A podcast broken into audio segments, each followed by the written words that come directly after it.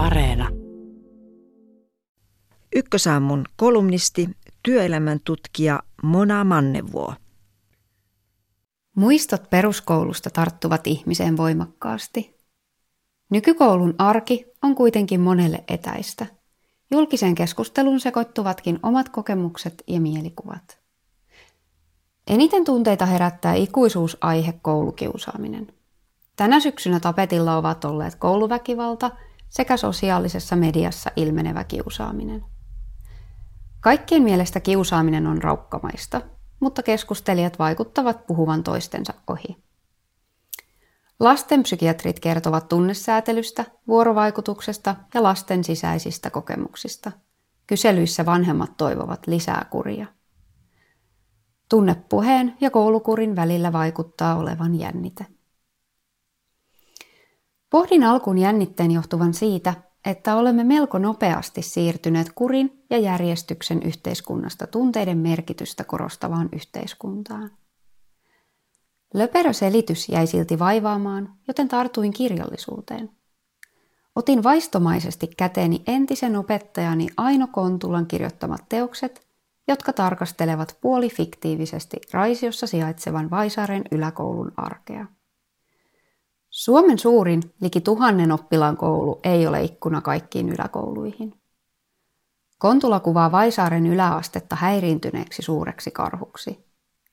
Lentokoneesta koulu näyttää ameebalta. Näissä olosuhteissa opettaminen on myös joukkojen hallintaa. Vaisaaren koulu on mainettaan parempi, mutta herttainen kyläkoulu se ei ole. Kontulan teokset läpäisee ristiriita ylevän teorian ja arkisen koulutyön välillä.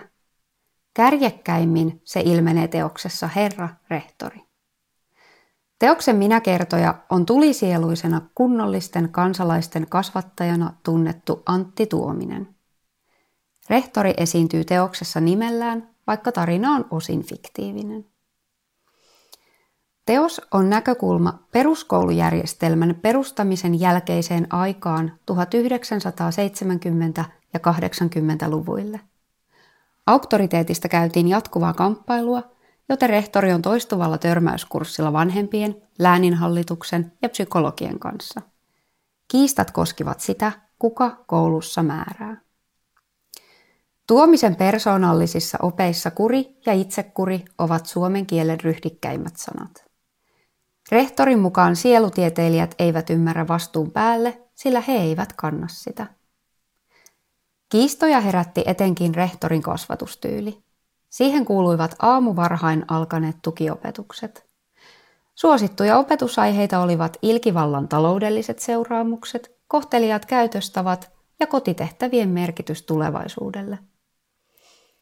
Kontula korostaa, että rehtorin luunappien takana oli rakkaus oppilaita kohtaan.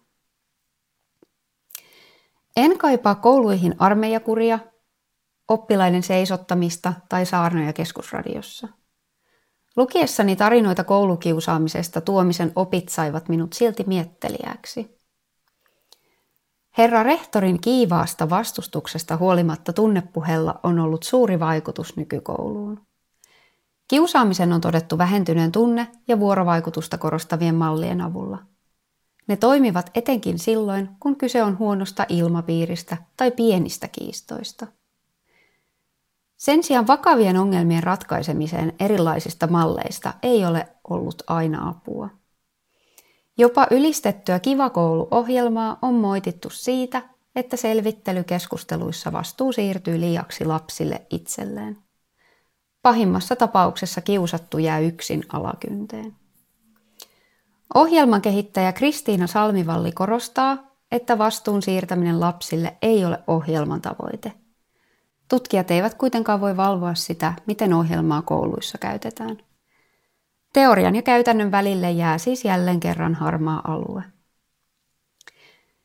Kiusaamista tuntuu olevan vaikea kitkeä.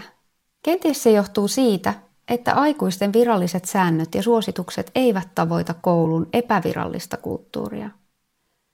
Sellaista haavia on vaikea keksiä, jolla saisi kiinni kaiken tutkan alla tapahtuvan. Epävirallista koulua ovat kuvanneet esimerkiksi Tommi Hoikkala ja Petri Paju teoksessa Apinapulpetissa. Tutkijat viettivät vuoden ysiluokalla tullen siihen tulokseen, että yläkoululaiset pelkäävät ryhmän ulkopuolelle jäämistä, mutta he ovat myös taitavia vallankäyttäjiä. Tarvittaessa he osaavat peluttaa jopa opettajia toisiaan vastaan.